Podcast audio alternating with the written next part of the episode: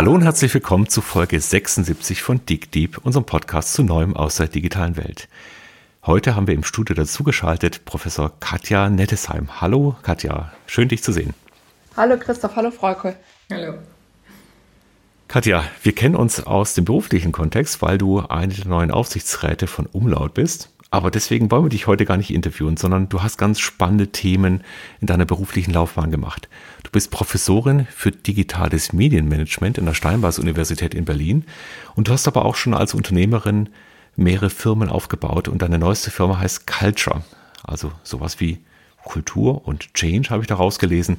Herzlich willkommen, schön, dass du da bist und ich würde gerne erstmal ver verstehen, äh, Kultur und Change, was macht denn Culture überhaupt? Erzähl mal. Also erstmal vielen herzlichen Dank für die Einladung. Ich freue mich sehr, dass wir das Jahr so gemeinsam starten können. Ähm, ja, Culture ist ähm, ein ähm, digitaler, rein digitaler Werkzeugkasten und ein Personal Trainer für moderne, kraftvolle Führung und Zusammenarbeit.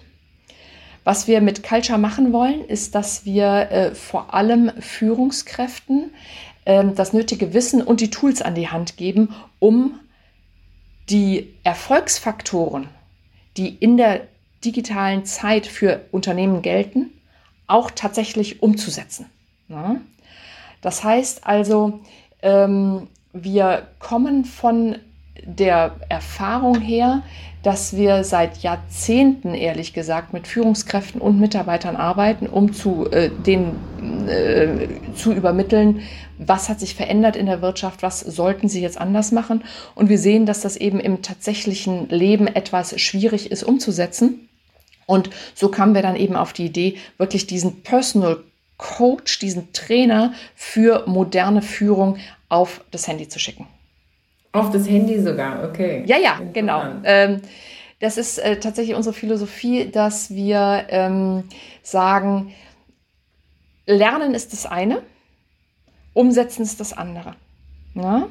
Und das sehen wir ja auch alle in eigener, äh, in eigener Erfahrung, dass es da doch nur so eine gewisse Brücke gibt zwischen Lernen und Umsetzen. Und deswegen haben wir gesagt, wir müssen das so nah wie nur möglich an der Person und an ihrer Lebenswelt und an ihren tagtäglichen Abläufen haben. Und deswegen war es für uns keine Frage, dass das ähm, nicht auf dem Handy stattfindet. Und tatsächlich findet es aktuell nur auf dem Handy statt. Und wir nennen es deswegen auch so ein bisschen den Westentaschencoach. Also da muss ich natürlich als Datenperson sofort reinspringen. Das heißt, genau. beobachtet ihr über das Handy zunächst, was die Person macht und äh, reagiert darauf? Oder ist, muss ich mir das vorstellen, wie jeden Morgen schickst du mir eine SMS, die sagt, mach das Wichtige zuerst? Äh, gute Idee. Das können wir mal gleich äh, aufschreiben. Nein, also wie funktioniert Culture? Ähm, wir haben in unserer Erfahrung ähm, eine Menge Sachen gesehen. Ja, zum Beispiel haben wir gesehen, dass sehr häufig, was Transformation und Change anbetrifft, ja, also nehmen wir ein einfaches Beispiel: Kundenzentrierung. Ja, Kundenzentrierung ist aus unserer Sicht einer der drei wesentlichen Erfolgsfaktoren für Wirtschaft im digitalen Zeitalter. So, was passiert? Ähm, es kommt jemand ins, ins, Unternehmen oder jemand im Unternehmen kommt auf die Idee, Kundenzentrierung ist jetzt das Ding, das müssen wir machen. Als erstes wird dann ähm, an den Mitarbeitern rumgeschraubt, sage ich mal in Anführungszeichen. Die sollen dann irgendwie kundenzentriert werden und dazu kriegen sie Seminare und Workshops. Also ich polemisiere jetzt ein bisschen, ja. ja. Ähm, und schlimmstenfalls kriegen die dann nur Seminare und Workshops und oder nee, schlimmstenfalls kriegen sie gar nichts. Ja? Im zweitschlimmsten Fall ähm, kriegen sie Seminare und Workshops und zwar nur die Mitarbeiter. Und dann ist in unserer Erfahrung das immer so gewesen, es vergehen keine zehn Minuten. Da geht da eine Hand hoch und ein Mitarbeiter sagt, machen Sie das eigentlich auch mit den Führungskräften? Ja? Weil gerade so ein Thema wie Kundenzentrierung geht nicht, ohne dass die Führungskräfte da mitmachen. Man kann so, die erstens, die wissen schon, wie das geht und zweitens, sie haben keine Zeit. Dankeschön, Christoph. Danke. Ich wollte das genau sagen. Also haben wir dann, ich meine, also wir haben ja 15 Jahre Erfahrung mit dem Thema. Ja? Dann haben wir äh, Seminare und Workshops mit Führungskräften gemacht und die wissen, wussten schon, wie es geht und hatten überhaupt keine Zeit dafür. Ne? Ähm, und äh, dann haben wir irgendwie gesagt, dass, äh, wir müssen da anders ansetzen. Ja? Und deswegen, also wir haben ein paar Jahre lang ähm, immer wieder, also zum einen haben wir gesehen, der Bedarf ist riesig. Wir können das mit einem Beratungsformat gar nicht abbilden, es sei denn, wir wollten dann irgendwann so groß werden wie Umlaut.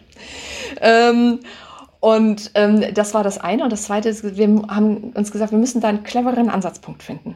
Und so kam diese Idee des, in Anführungszeichen, Westentaschencoaches zustande. Ja? Was Culture nämlich eigentlich will, das ist so unsere interne unser interner Purpose, unsere interne Mission ist, wir wollen Führungskräften ihre Superkräfte zurückgeben. Na?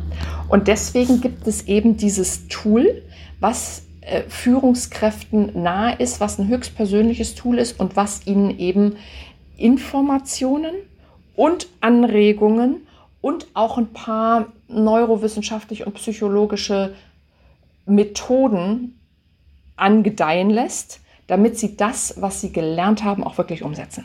Katja, gib mal ein Beispiel. Wie ja, muss genau. ich mir genau. das vorstellen? Um, genau, äh, also das war so der Hintergrund und auf deine Frage, wie muss man sich das vorstellen? Wir haben, äh, es gibt jede Woche ein Modul ähm, mit gerade dem nötigsten Wissen. Na, wir haben nicht vor, äh, hier akademisch äh, umfassend große Mengen an Wissen zu, äh, zu vermitteln, sondern wir wollen nur das nötige Wissen vermitteln, damit auch das Zeitargument keins mehr ist. Ja? Für so ein Modul braucht man pro Woche maximal eine halbe Stunde, eher so 20 Minuten. Und das kommt daher in der Form wie äh, Social Media. Ja? Das hat auch so einen vertikalen Scroll, das hat Mixed Media, das hat Videos, das hat Grafiken, das hat, ähm, ähm, das hat äh, Text, das hat Bilder, das hat Präsentationen. Ne? Also sehr abwechslungsreich. Für jeden Lerntyp was dabei. Und dann gibt es ähm, zum Abschluss ähm, sowohl ein Quiz als auch eine Selbstverpflichtung. Ne? Das heißt, wir sind immer auch aus unserer Erfahrung raus sehr praxisnah. Wir haben äh, eines unserer beliebtesten Formate sind Checklisten. Mhm. Also wenn wir jetzt mal so ein ganz einfaches Beispiel machen, also eins unserer einfachsten Module ist zum Beispiel Silos einreißen. Mhm. Da gibt es dann so ein bisschen, woher kommt Sehr Silos? einfach. ja, also weil es ist zumindest intellektuell das Einfachste. Ja, wir haben auch andere ähm, OKRs, also Objectives und Key Results zum Beispiel. Das ist eher für die Fortgeschrittenen. Ähm, oder wir haben ein ganz tolles Modul zum Thema Feedback und Feedforward und Radical Candor und so. Aber gut, jetzt bevor, bevor ich jetzt hier selber äh, mich, I get carried away, nochmal zurück auf äh, Silos. Silos. Also, Silos, äh, da ist dann sowas drin wie, was, äh, woher kommen Silos? Warum sind sie so schädlich? Auch teilweise arbeiten wir auch mit so ein bisschen psychologischen Tricks. Das heißt, wir haben da eine Visualisierung drin, wie schön wäre es, ohne Silos zu arbeiten. Alles, um die Motivation zu steigern. Und dann enden wir ganz konkret mit Checklisten. Ja, was sind die fünf Sachen, die Sie tun können im Bereich Kommunikation, im Bereich Organisation, im Bereich Identifikation. Und dann haben die Führungskräfte die Möglichkeit, sich da wirklich was von auszusuchen, sich das selber vorzunehmen, Stichwort Goal Setting. Und das haben wir dann, nur das haben wir im System drin und erinnern Sie dann rechtzeitig daran. Ja. Ähm, das, also lange Antwort auf deine Frage. Ähm, was haben wir im System drin? Wir haben ehrlich gesagt so wenig wie möglich drin, weil wir ja auch die Diskussionen haben mit Datenschutz und Betriebsrat und wir sind da sehr, sehr vorsichtig. Mhm. Mhm. mhm. Eine Sache muss ich noch erwähnen hier, ähm, äh, damit man das von Anfang an auch klar hat. Ähm, unsere Hauptzielgruppe sind tatsächlich die Führungskräfte, weil wir glauben, wenn sich Führungsverhalten nicht ändert, dann ändert sich auch sonst nichts im Unternehmen. Beziehungsweise umgekehrt, wir haben auch gesehen, wie frustriert Mitarbeiter sind, wenn die ihr Verhalten ändern, aber dann immer wieder sich an die Führungskräfte, äh, an den Führungskräften reiben oder daran stoßen. Nichtsdestotrotz ähm, sind bei uns die Mitarbeiter auch mit draufgeschaltet auf einen Teil der Module. Ja, das heißt, man muss sich das so vorstellen, wir haben, sagen wir mal, die Hälfte des Moduls ähm, sind Karten, die für alle äh, gedacht sind. Und dann kommt nochmal so ein Add-on, so ein Nachsitzen vielleicht, kann man auch sagen, für die Führungskräfte, wo das Thema nochmal speziell aus der Führungsperspektive okay. reflektiert wird. Warum?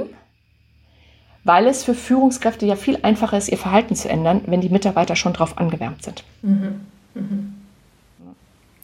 Jetzt muss ich nochmal unsere Hörerinnen und Hörer genau. abholen bei der Prämisse, die du am Anfang genannt hast, die vielleicht nicht allen unbedingt klar ist. Also du sagtest, in dem digitalen Zeitalter ist die Kundenorientierung der, das entscheidende Stichwort.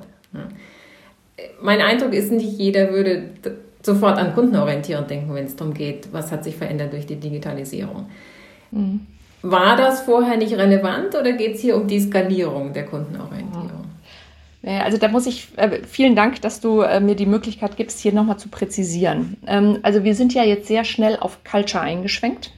Ja, und Culture ist letztendlich ein Kanal und eine Formel für kontinuierliche Fortentwicklung von äh, Führungskräften und Mitarbeitern.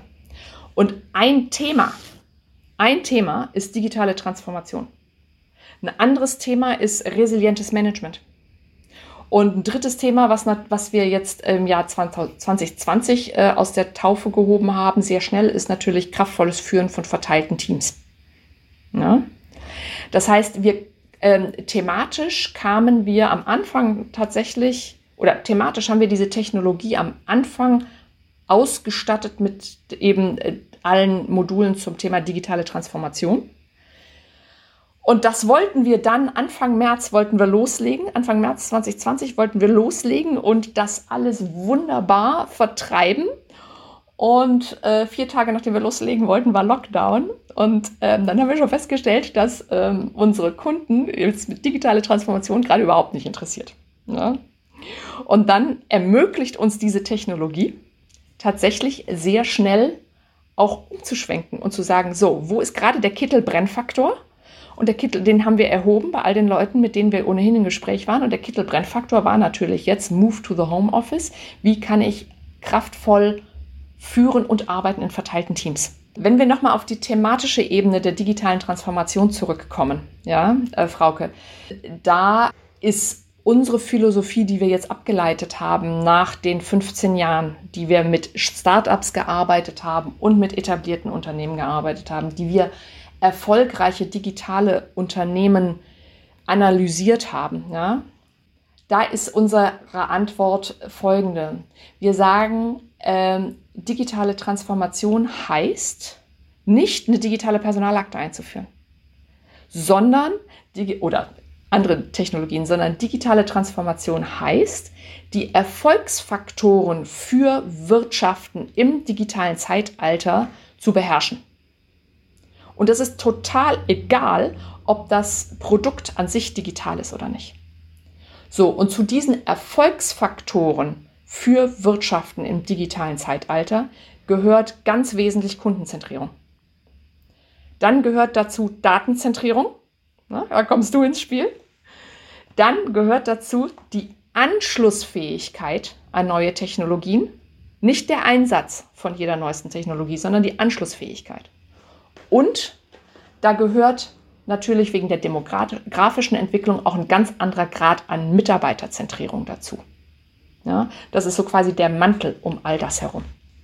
Weil diese drei erstgenannten Aspekte, das sind alles kulturelle Aspekte, die im und am Mitarbeiter verwirklicht werden müssen. Ja, und deswegen ist die Mitarbeiterzentrierung quasi ummantelt das Ganze so wie Schokolade die Haselnuss. Ja, das heißt, äh, um nochmal auf meinen mein Aspekt zu kommen, die, dieses, die Beziehung zwischen dem Mitarbeiter, dem der geführt wird und dem der führt, ändert sich damit ganz, ganz massiv. Ja? Natürlich. Weil die, die neuen Formen tatsächlich äh, einerseits verteilter werden und andererseits weniger hierarchisch werden. Und das Verteilte fand ich auch ganz spannend. Das Homeoffice hat ja auf einmal an ganz vielen Branchen gezeigt, wie verteiltes Leben und Arbeiten auf einmal möglich ist und damit aber auch die Grenzen eines Büros oder auch einer Firma ja aufgeweicht werden. Ja, absolut, absolut. Also wir haben ja eine Aufweichung oder eine Aufweichung hört sich so negativ an, eine Auflockerung, ja, auf vielen verschiedenen Ebenen. Ja, ähm, wir haben ich meine, wenn du, wenn du so die, die, die klassischen fünf Mindset-Shifts ähm, ähm, in, in der organisatorischen Transformation anschaust, ja, da ist ja Nummer zwei schon gleich von Hierarchie zu Netzwerk. Ja, ähm, das ist eine Auflockerung. Von Gewinn zu Sinn ist auch eine Auflockerung. Ja. Von Kontrolle zu Ermächtigung ist die riesige Auflockerung, ja. Von Verschlossenheit zu Transparenz auch. Und ähm, der fünfte von Planung zu kontrolliertem Herantasten ist auch eine Auflockerung. Ja? Und jetzt kommt vielleicht noch dazu von Raum zu verteilt. Ja? Wobei das letztendlich im Verhältnis zu diesen anderen fünf Dimensionen eher eine untergeordnete ist. Das ist nur die, die uns dieses Jahr so oder letztes Jahr so beschäftigt hat. Und ähm, ich habe also hab gerade gestern Abend, da habe ich diesen äh, Kommentar gelesen von Sascha Lobo im Spiegel zum Thema der Inkonsistenz der äh, aktuellen Corona-Regulierungen. Und bei der Gelegenheit ist mir klar geworden, dass es tatsächlich noch sehr viele Unternehmen gibt, die nicht im Homeoffice sind. Das ist so. Wo man, also wo man sich fragt, also um jetzt mal ein bisschen, äh, nein, ich werde jetzt nicht ausfällig, aber wie bitte? Wir dürfen privat nur noch eine Person außerhalb des Haushalts sehen und gleichzeitig müssen Leute ins Büro? Wenn sie auch von daheim, ja, wenn sie auch von daheim arbeiten könnten. Es gibt natürlich immer wieder, äh, immer wieder, ähm, also es gibt sehr viele Berufsgruppen, bei denen es nicht geht. Ja, aber wieso? Äh, sehe ich wie du, ja, äh, wundere ich mich auch darüber. Aber in den verschiedenen Arbeitskontexten, in denen ich zu Hause bin, habe ich, obwohl es überall erlaubt ist, im Homeoffice zu sein, trotzdem beobachtet, dass von der Mitarbeiterseite her auch eine große äh, Anreiz und Bedürfnis da ist, ins Büro zu kommen. Ja. Und das ist unterschiedlich motiviert, weil man eben es nicht hinkriegt, zu Hause Ruhe zu haben, weil einem der gewohnte Schreibtisch fehlt, weil dort ja, alles ja, Papiermaterial im Hintergrund ist. Es ist ja nicht nur der VPN-Tunnel jetzt, sondern auch die Sachen, die ich nachgucken muss, die irgendwie vor drei Wochen passiert sind oder sagen wir mal vor einem Jahr. Ja. Und dort im also ich habe, das ist schon, sind schon beide Kanäle, glaube ich, die da ja. Äh, das Bedürfnis haben. Und das, glaube ich, trifft Christophs Frage auch. Vorwärts schauen, wie kann man das arrangieren, dass beides mhm. im Optimum genutzt wird? Ja. Ja, also ähm, ich habe mich auch gerade nur so echauffiert äh, äh, bei, bezüglich des einen Kanals. Ja, bezüglich des anderen Kanals muss ich sagen, ähm, habe ich da auch großes Verständnis, weil ähm, wie ihr habt gerade gesagt, ich bin Juristin von Haus aus. Ich habe so eine Deformation professionell. Ich kann sehr, sehr schwer nur mit anderen Leuten in einem Raum arbeiten. Wenn ich jetzt nicht die Möglichkeit hätte, zumindest durch Stellen des Gartentischs in das Schlafzimmer mal eine Tür hinter mir zuzumachen, wäre ich überhaupt nicht arbeitsfähig zu Hause. Und viele Leute haben diese Möglichkeit nicht. Ja? Also von daher, von Mitarbeiterseite verstehe ich das komplett. Aber was mich eben ähm, ein bisschen ich will es jetzt mal vorsichtig ausdrücken, betroffen macht, ist, ähm, dass mangels Digitalisierungskenntnissen und auch Digitalisierungsbereitschaft von Führungskräften immer noch diese Angst vor Kontrollverlust so groß ist, dass dafür Infektionen in Kauf genommen werden. Mhm. Ja, okay. ja?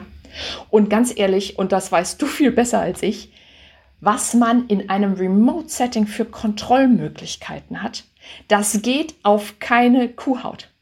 Wenn ich nichts anderes zu tun hätte, könnte ich bei all meinen Mitarbeitern jedes einzelne Wort anschauen, was die gerade im Homeoffice schreiben.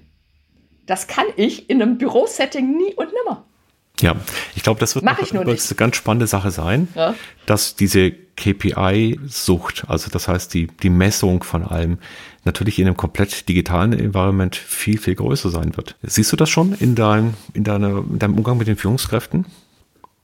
Naja, also da muss man ein bisschen ähm, unterscheiden, worüber wir jetzt sprechen. Also vielleicht nochmal zurückkommend auf das Thema äh, Kontrolle im Homeoffice, ja, oder, oder wir haben ein schönes Modul bei Culture drin, eben in diesem Programm Stay in Charge. Das Programm heißt Stay in Charge, ja, also ähm, hm. ähm, das heißt Aufgabenübertragung und Kontrolle äh, in verteilten Teams, ja, wo wir auch mal so aufmachen, was sind denn eigentlich so die Möglichkeiten? Ähm, sicherzustellen, dass Aufgaben auch abgearbeitet werden, ja. Und es gibt über die verschiedensten, und da komme ich dann tatsächlich auf Digitalisierungstools, ja. Es gibt so viele wunderbar schöne Möglichkeiten, ja. Also Trello, Planner, Slack, was weiß ich was. Ich, wir haben aktuell viel mehr Präsenz, viel mehr ähm, Präsenz ge gegen, äh, gegenseitig im Arbeitsalltag, als wir das haben, wenn wir alle im Büro sitzen, ja. Ähm, also ähm, genau, Thema war KPI-Sucht. Ähm, wenn wir es jetzt auf die Zusammenarbeit und die Arbeitsleistung beziehen, könnte man natürlich, weißt du, bis hin zu Anschläge pro Tag messen, wahrscheinlich. Darf man nur nicht, bringt auch nichts. Ja, also KPI-süchtige Führungskräfte könnten auf solche Ideen kommen. Das wäre dann der Moment, wo ich hoffe, der Betriebsrat und der Datenschutz dann sich auch einmischen würden und sagen würden, geht's eigentlich noch? Ja, weil es halt auch nichts bringt und weil das auch Management Attention in die verkehrte Richtung geleitet ist. Ja, nichtsdestotrotz, ähm, ich habe vorher gesagt, digitale Transformation ähm, hat auch was mit Datenzentrierung zu tun, hat auch was mit Transparenz zu tun. Ja?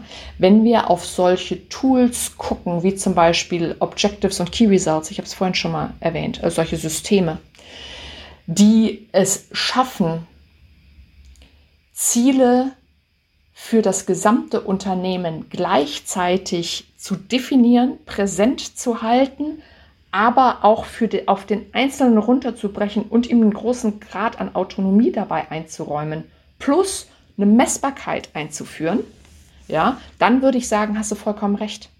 Wir sind viel messbarer unterwegs, seit wir Objectives und Key Results bei uns eingeführt haben. Seit drei Jahren machen wir das jetzt.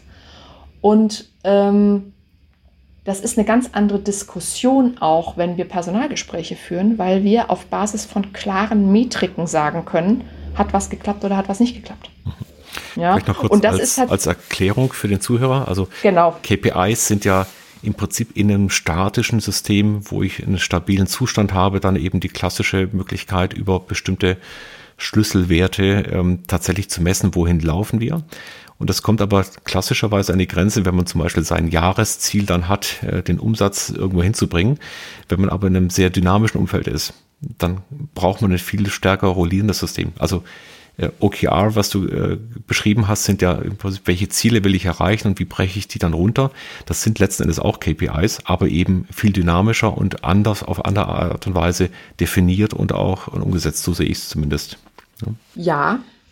Ja, und sie haben aber noch eine ganz, sie haben eine ganz andere Philosophie dahinter, ja. Mhm. Und diese Diskussion führe ich äh, sehr häufig äh, auch mit äh, meinen äh, Kunden eben noch aus dem Beratungskontext, wo wir häufiger auch im Bereich Automotive ähm, Objectives und Key Results eingeführt haben und damit zum Beispiel einen Automobilzulieferer. Also es war schon ein erheblicher Bestandteil für die Transformation von einem Automobilzulieferer, ja. Also da ähm, um das nochmal kurz die Schleife zu machen, also Objectives und Key Results sind ein Steuerungssystem, was tatsächlich erstmals bei Intel eingeführt worden ist, und zwar schon, ich glaube, 76.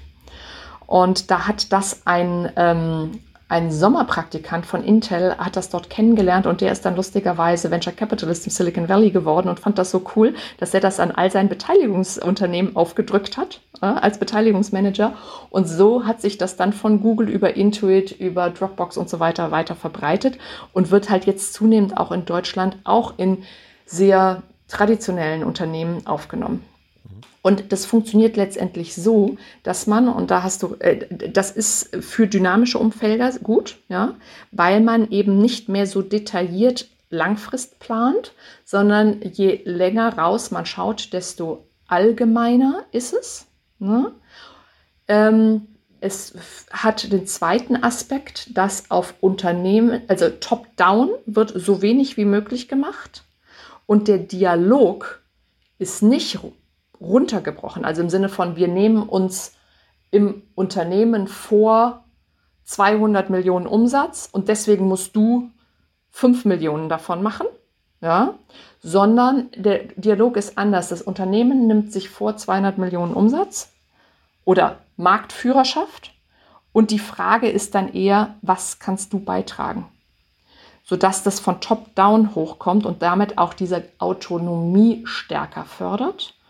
Ähm, und wenn wir nochmal auf diese Mindset-Shifts der Organisation, die ich vorhin da so kurz runterdekliniert habe, gehen, tatsächlich dann von diese, äh, das ist wirklich Ausprägung dieses Prinzips von Kontrolle zu Ermächtigung.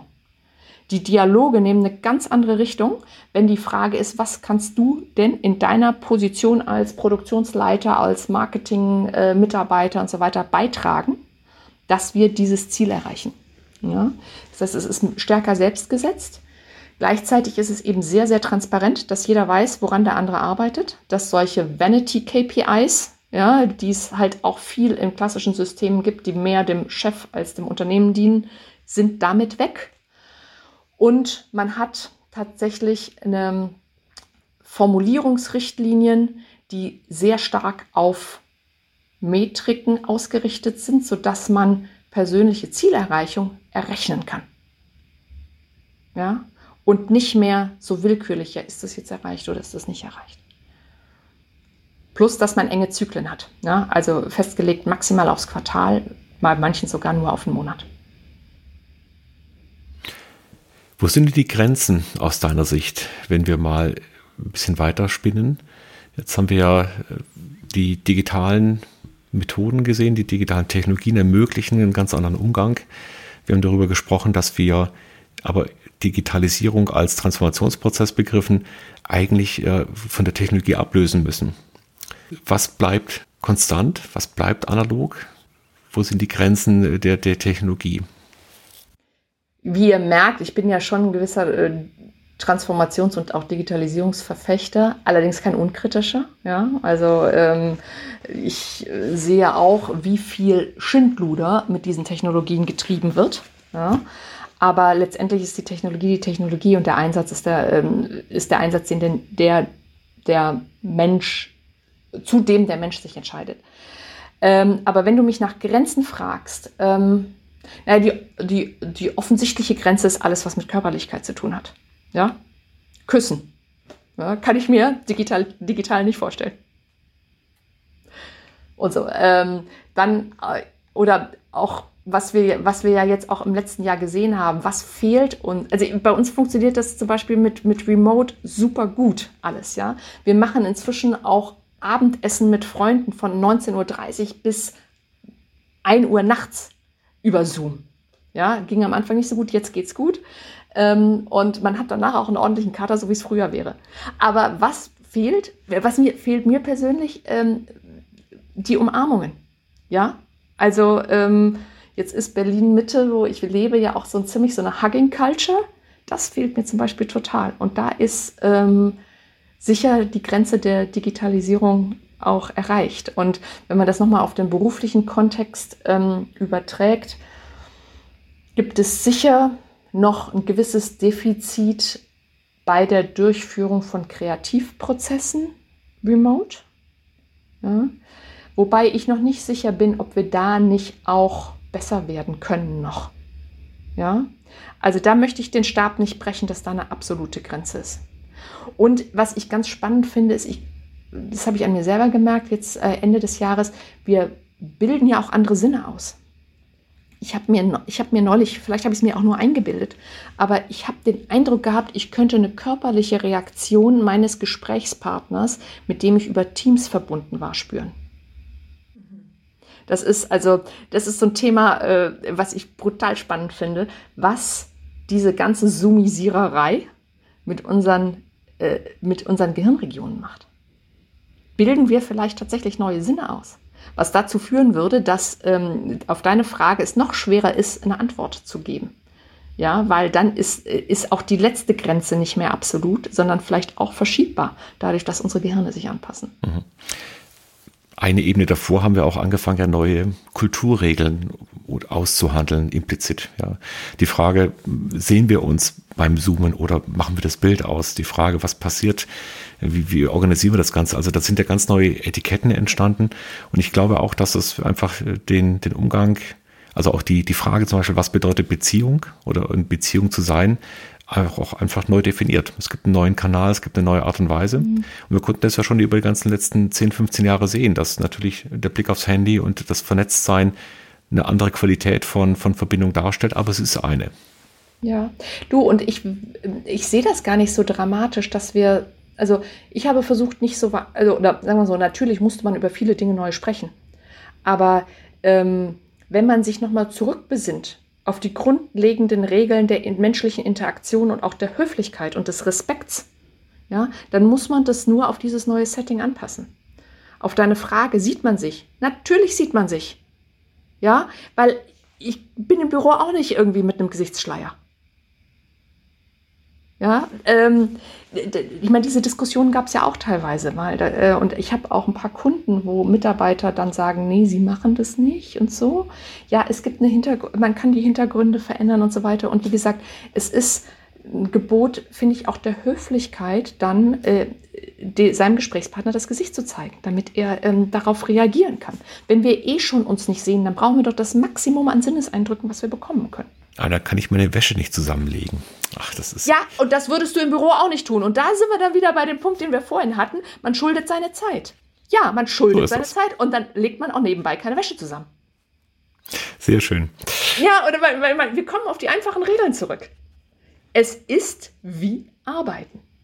Ja, abgesehen davon, dass wir natürlich jetzt mit der Homeschooling-Situation da schon dann nochmal den einen oder anderen ähm, die eine oder andere Aufweichung auch haben, weil das ist ja nochmal eine ganz andere Diskussion, dass die Anforderungen sich so überlappen inzwischen. Ja? Ähm, aber das mu muss man geistig, glaube ich, getrennt sehen. An sich, unabhängig von der Homeschooling-Situation, gilt genau das Gleiche wie am Arbeitsplatz. Da bin ich auch angezogen, ja? da ähm, ich, zeige ich auch mein Gesicht, da kommuniziere ich, da mache ich nicht zwei Sachen gleichzeitig, beziehungsweise wenn ich es tue, wenn ich in einem Meeting sitze und gleichzeitig meine E-Mails checke, ist es sowieso irgendwie schlechter Stil. Ähm, aber wir Oder haben schlechtes Meeting. ja, und genau, und da kommen wir auch wieder drauf, wenn die Leute sagen, oh, diese Zoom-Meetings sind so langweilig. Ganz ehrlich, die sind so langweilig, wie du sie machst. Und wir hatten in der alten Welt auch eine Menge langweilige Meetings. Ja, deswegen, wir haben, äh, wir, haben eine Kar wir haben ein Modul zum Thema Videokonferenz effizient und fesselnd gestalten. Wir haben zum Thema, wir haben ein Modul zum Thema virtuelle Teamkultur und da gibt es eine Karte drin, die war auf spezielle Anforderung. Ähm, wie kann ich als Führungskraft meinen Mitarbeitern ungeteilte Aufmerksamkeit zuteil werden lassen im Remote-Setting? Ja? Und aber das sind letztendlich, wenn du drüber nachdenkst, das sind genau die gleichen Regeln, wie sie sonst auch gelten. Jetzt habt ihr ja mit diesem digitalen Angebot eine ganz andere Skalierbarkeit auf einmal. Ja. Wenn ich das so anschaue, wenn ich es richtig verstanden habe, heißt es ja erstmal, dass dahinter jetzt nicht eine 1 zu 1 Beziehung steht, also dass da ein Coach eine Stunde mit einem Coachee verbringt, sondern das ist etwas, was der in seiner Hosentasche mitträgt. Das könnten beliebig viele eigentlich sein was, was ist denn deine Prognose? Wie wird sich denn diese Branche Coaching, Training, auch Beratung dadurch verändern, dass Wissen und Interaktion jetzt auf einmal digital abläuft und verfügbarer ist und auch zum Mitnehmen da ist? Also da muss man, glaube ich, äh, nochmal stark differenzieren. Coaching, Beratung, Training, das sind ja drei unterschiedliche Dinge. Äh, wenn wir das mal abschichten. Training reines, also reines Training, sowas wie Seminare und Workshops, glaube ich, wird am wenigsten zurückkommen von online auf äh, vor Ort. Ja? Weil es einfach ähm, am wenigsten persönliche Interaktion hat. Beratung, ähm, da ist tatsächlich schon auch nochmal ähm, die örtliche Komponente oder die individuelle Komponente ein bisschen stärker ausgeprägt, wobei ich es mir da auch, also ich kam jetzt noch an keine Situation, wo es wirklich abträglich gewesen wäre, dass ich nicht da war, sondern dass wir es nur über Teams gemacht haben. Es sei denn, dein Geschäftsmodell beruht darauf, dass du für einen horrenden Stundensatz irgendwie mal für eine halbe Stunde einen Partner einfliegen lässt. Ja, äh, da ist es dann natürlich schwierig, dann muss es wieder zurückgehen. Ja, aber ansonsten, ehrlich gesagt, ist die Effizienz ja auch viel höher, wenn die ganze Reiserei wegfällt. Ja, ja. Und da, ähm, also da ist es dann wieder so ein bisschen eine Frage deines persönlichen Geschäftsmodells und hast du für Reisezeiten gebildet oder nicht gebildet und so. Das macht dann auch nochmal einen Unterschied. Frauke. Ja, ich muss da nochmal einspringen, da ich ja im weitesten Sinne im Bereich Training unterwegs bin, täglich als Hochschullehrerin. Ähm, ich bin mir nicht so sicher, ob ich ob sich das mit unseren Erfahrungen deckt. Also ich meine, ich habe seit fünf Jahren einen Online-Studiengang aufgebaut und mache viel Remote mhm. Learning und Lernen und so weiter. Was wir aber festgestellt haben, ist, dass das reine asynchrone, dezentrale schlecht funktioniert, dass die Leute nicht dabei bleiben. Die hohen Abbruchsquoten bei Coursera haben dazu geführt, dass die auch dann mit deutlich höherem Kostenaufwand äh, dafür sorgen, dass Leute gleichzeitig sich treffen und man eben doch im Team oder in der Gruppe lernt oder als eine Kohorte ja. spricht. Und ich sehe das auch an den ich Unis. Aber auch nicht also über Asynchron. Ich habe aber nicht über Asynchron gesprochen. Also mein Bild, was ich im Kopf hatte, war synchron remote. Okay, okay, okay. Dann hatte ich das. Bei Asynchron würde ich dir, ja, bei Asynchron würde ich dir total recht geben. Okay. Und das ist ja auch mit ein Grund, ähm, warum wir bei Culture uns dazu entschieden haben, das äh, im, äh, in Kohortensystemen zu machen. Ja? Also nicht Self-Guided Learning, obwohl das ja auch eine sehr, sehr äh, starke äh, Fraktion hat, die sagt, je mehr Freiwilligkeit, desto mehr behält man. Aber in einem Unternehmenskontext glaube ich, dass es ähm, synchron in Kohorten funktionieren muss. Erstens, damit die Motivation höher ist. Und zweitens, wir wollen ja eigentlich Verhalten ändern. Uns kommt es ja um die, auf die Verhaltensänderung an und nicht um den Wissenserwerb. Und eine Verhaltensänderung ist halt immer einfacher, wenn das neue Verhalten kein Outlier-Verhalten ist, sondern das gewünschte Normverhalten. Ja? Und deswegen in Gruppen synchron. Okay, dann, das war mir da bei der Beschreibung des Tools vorhin noch nicht klar, aber dann äh, sind wir da, ja, ja. bin ich dabei. Ja, ja, genau. Ich versuche es nochmal anders zu formulieren. Das heißt, ein einzelner Kunde, Benutzer bei euch, der macht es nicht für sich im stillen Kämmerlein, sondern es ist immer eine Gruppe von Menschen, die in einem Prozess gleichzeitig startet und durchgeführt wird und gemeinsam Takt hat und damit auch sichergestellt ist, dass es nicht den üblichen Verlauf nimmt von Begeisterung zu ganz, ganz wenig Nutzung, weil die Verhaltensveränderung natürlich auch eine, eine Konstanz braucht und einfach auch eine, eine, Rückkopplung braucht und eine Verstärkung braucht. Ja, ja, absolut. Ja. Ähm, also es ist es ist ja auch ein Tool, was die eingekauft wird, das von den Transformatoren im Unternehmen. Ja, von denjenigen, die sagen, wir möchten jetzt, dass unser Unternehmen kundenzentrierter wird oder resilienter im, äh, im, Management oder so. Das heißt also, es ist eine zielgerichtete Veränderung des gesamten Unternehmens, in dem alle das gleiche Programm durchlaufen oder zumindest äh, Abteilung für Abteilung das gleiche Programm durchläuft. Ähm, und wir somit eben sicherstellen, dass wirklich das neue Verhalten, das erwünschte Verhalten das Normverhalten wird. Ne? Wenn und, wir mal zwei, drei Jahre nach vorne spulen oder auch vielleicht mhm. vier, fünf Jahre, wie wird sich das verändern? Jetzt ist ja der, dieser ganze Kanal, die Technologie erstmal schon digital. Damit mhm. müssten sich doch eigentlich auch neue Möglichkeiten ergeben. Ja, also zum Beispiel eine Rückkopplung des Verhaltens, ein, eine automatisierte Anpassung von Content, äh, vielleicht KI als Schlagwort einfach mal reingeworfen. Wie würdest du denn den weiteren Weg sehen von dieser Plattform? Naja, also was ich am allerliebsten hätte, und da schreit jetzt gleich die Frauke wahrscheinlich und auch der Datenschutz. Also, ich habe ja vorhin gesagt, wir sind sehr anwendungsorientiert. Ja? Ähm, wir spielen auch Nudges aus. Ne? Die Nudges wollen wir natürlich zunehmend personalisieren auf Persönlichkeitstyp, auf Zeit. Ja? Und ähm, idealerweise hätte ich gerne eine totale Integration mit dem Kalender, dass ich als äh, Culture weiß, wann hat der sein nächstes Feedback-Gespräch, dann kriegt er nämlich eine halbe Stunde vorher nochmal einen Tipp dazu. Ne? Ähm, das ist technisch auch gar nicht so das Problem, aber es ist halt äh, Datenschutzthema. Mhm. Wir sehen es ja an ganz vielen Stellen, dass ja das Behavioral Internet, also das Verständnis vom Verhalten, von den Situationen und so weiter, der Schlüssel zu ganz, ganz vielen Themen ist.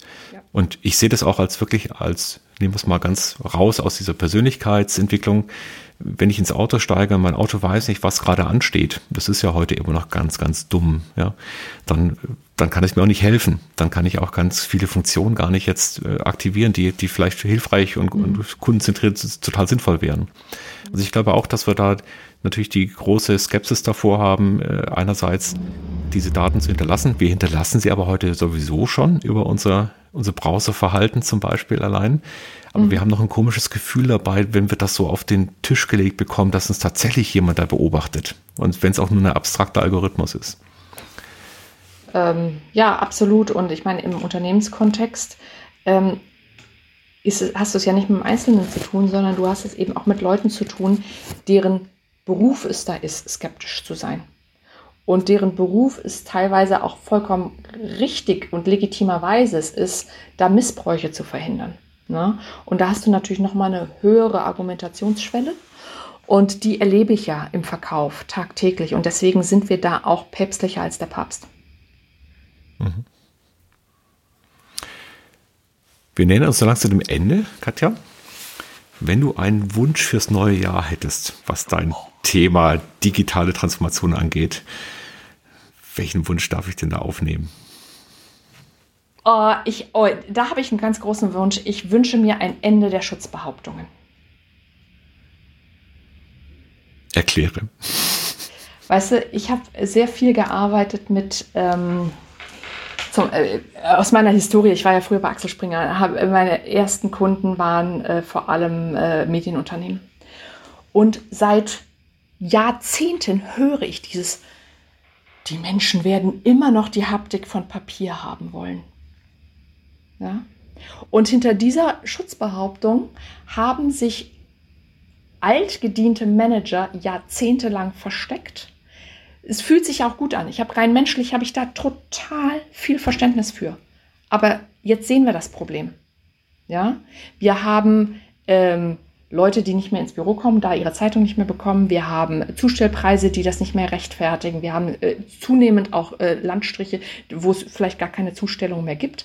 Ja, aber man hat halt nicht rechtzeitig auf digital umgestellt, weil die Leute immer noch die Haptik von Papier haben wollen werden.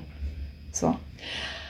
Konstruktiver gewendet, ähm, ich wünsche mir einen wirklich vorurteils- und vorbehaltsfreien Umgang mit den neuen Möglichkeiten. Ja, und da kommen wir dann wieder zurück auf das Thema Anschlussfähigkeit an neue Technologien. Anschlussfähigkeit hat was mit Wissen und mit Wollen zu tun.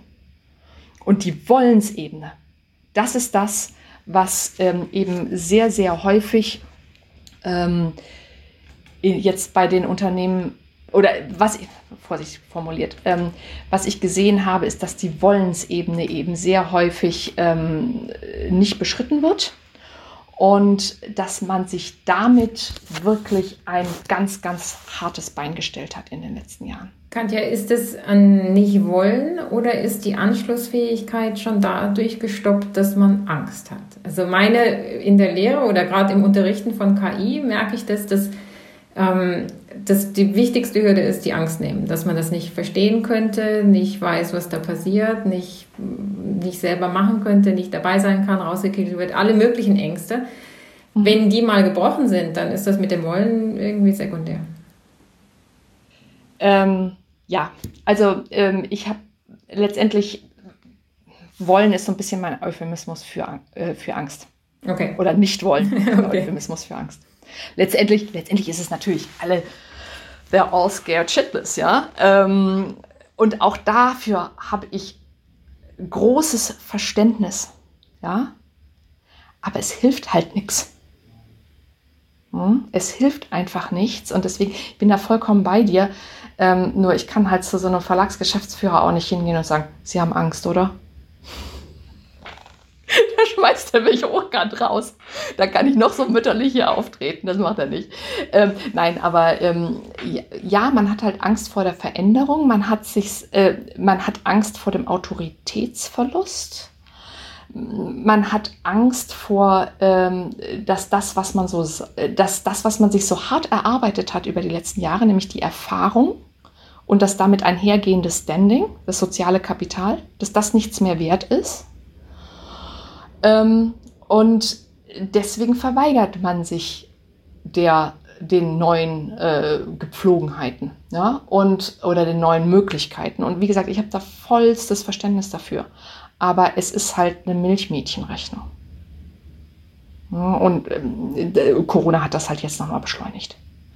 Also das sieht man wirklich, wenn ich im, ich habe natürlich Anfang letzten Jahres, also so im April, wo sich das äh, einigermaßen schon wieder eingependelt hatte, habe ich mit dem einen oder anderen Stammkunden oder früheren Kunden von Mediate auch, also von der Beratungsfirma, mit denen ich gute äh, Verbindungen hatte, auch mal telefoniert und habe gesagt, wie geht's euch eigentlich oder wie geht's Ihnen?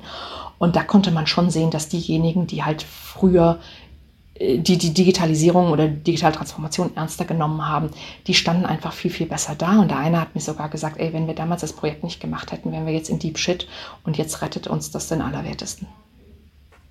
So ist das ja.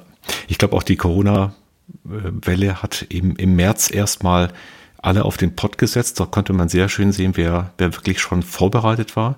Und die zweite Welle zeigt uns aber auch, wer den Mindset dann tatsächlich auch umgedreht hat. Denn äh, was für mich hier erschütternd ist, dass im zweiten Lockdown, der zu 100 Prozent vorhersehbar war, viele Firmen tatsächlich und auch viele Institutionen tatsächlich nicht Zeit genutzt haben über den Sommer, der relativ entspannt war, um sich dann tatsächlich auch äh, darauf einzulassen. Also ich kann diesen Wunsch äh, total nachvollziehen und, und werde mit dran arbeiten, dass wir da einen Schritt weiterkommen, weil diese Schutzbehauptungen sind, ich glaube auch an manchen Stellen nicht nur, also die Angst ist manchmal auch eine Schutzbehauptung, an manchen Stellen geht es auch um Komfort. Und diesen Komfort mal aufzugeben und zu verstehen, dass der Komfort und der Wohlstand der letzten Dekaden eigentlich dazu genutzt werden hätte sollen, äh, um wirklich zu investieren in die Befähiger, um zu investieren in Neues, was uns jetzt weiterbringt. Ich glaube, das müssen wir jetzt auf die harte Tour lernen an vielen Branchen, an vielen Stellen. Und äh, wenn ich in vielen Stellen Deutschlands noch nicht mal mit, mit meiner Karte zahlen kann, sondern das Bargeld noch da ist, weil die Menschen das irgendwie nicht wollen, dann steckt dahinter keine Angst, sondern einfach Trägheit das Tolle ist ja, wir sehen ja, wenn man dann diese digitalen Technologien erstmal zusammenschaltet und nimmt, zu welchen Freiheitsgraden es führt. Stellen wir uns mal eine Welt vor von Corona von vor, sagen wir mal, 20 Jahren, als wir noch keine Handys hatten, als wir noch kein Internet hatten, keine E-Mails hatten. Unfassbar. Ja. Und das ist nicht lange her. Und diese Welt wollen wir nicht mehr haben. Und wenn wir nach vorne denken, könnte jeder kleine Gewerbetreibender voll digital unterwegs sein, sein Geschäft weitermachen an ganz vielen Stellen. Es geht nicht bei allen, aber viele könnten viele Themen einfach nutzen. Und das wünsche ich allen, sich darauf einzulassen. Das Tolle ist ja, es ist so einfach wie nie zuvor. Diesen Podcast zu produzieren, kostet fast nichts, ist in Studioqualität eigentlich weltweit möglich. Ich habe eine von meiner Putzfrau schon erzählt in der letzten Folge. Meine Putzfrau schickt mir, nachdem sie da war, einfach dann eine Rechnung. Da ist ein Knopf dran, da kann ich auf PayPal bezahlen. Das ist alles das erledigt. Ist praktisch. Das muss ich meiner auch beibringen. Und, und danach kommt noch eine E-Mail, wo ich sie bewerten kann, wenn ich das möchte, auf Google und was weiß ich. Also großartig, wie sie das automatisiert hat. Und es geht also in allen Lebensbereichen. Und da glaube ich, da ist nicht nur die Angst dahinter, sondern einfach auch die, die Freude muss da sein, einfach mal ranzugehen und dann Spaß zu haben. Denn im Privaten haben wir alle Spaß mit den digitalisierenden Themen, mit den digitalen Medien. Jeder mag Netflix, keiner mag die Digitalisierung. Sehr schön, das ist gut. Ja, Katja, ich glaube, da haben wir noch viel Gesprächsstoff für die nächsten Jahre.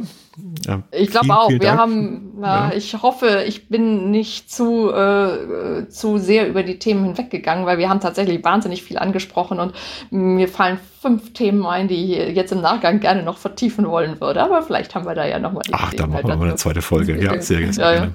Genau, da machen wir dann Deep Dives zu den einzelnen Themen, die jetzt vielleicht ein bisschen äh, schematisch geblieben sind. Ja, aber es war ein, ein toller ähm, Durchritt durch das Thema Kultur und Wandel der Kulturen und die digitalen Möglichkeiten. Ich freue mich sehr, dass wir dieses Gespräch führen konnten an drei verschiedenen Standorten, sehr digital und wünsche euch einen wunderbaren Start ins Jahr 2021. Bis ja, Christoph und vielen Dank, Katja. Danke euch.